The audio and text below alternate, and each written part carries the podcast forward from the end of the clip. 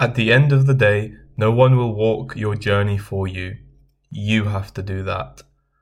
At the end of the day, no one will dream for you. You have to do that.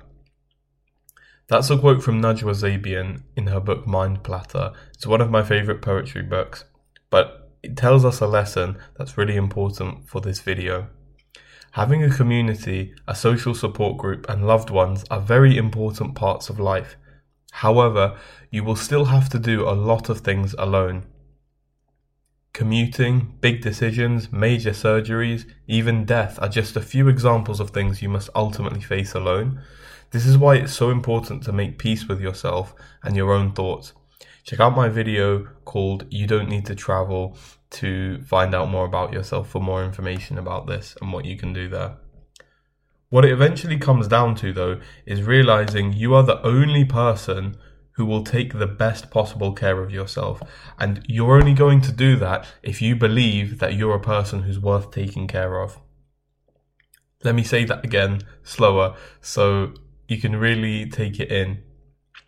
What it eventually comes down to is realizing you are the only person who will take the best possible care of yourself.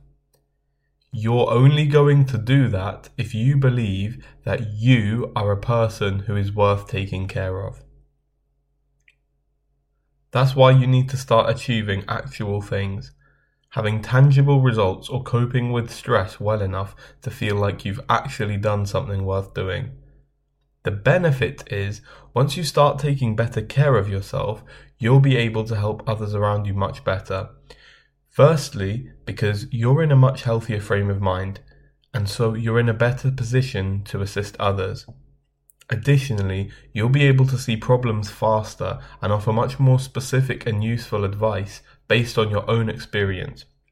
This will help those around you, but it's also going to help yourself because you know you have some value to offer the world.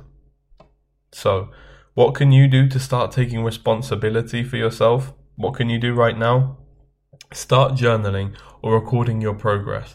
Don't just click on the next video without taking any action. Guys, it's really easy to do this. We've all been there where you just keep scrolling on videos, keep clicking on productivity videos or self help videos, but don't actually do anything. So here's what you should do. I've done some of the hard work for you. I've made journals with prompts and questions for you to follow if you work through them. But even if you don't want to do that, just get a piece of paper and start writing down right now what you want to do. Record your progress, and you'll very quickly be able to know if you're actually doing something or you're just doing some fluffy work. In fact, it doesn't even matter if you fail. Really, that's actually a good thing because you can write that down and then you have much more information to work with and plan a way forward. So guys, I hope you found that video helpful. As always, master your feelings, master yourself.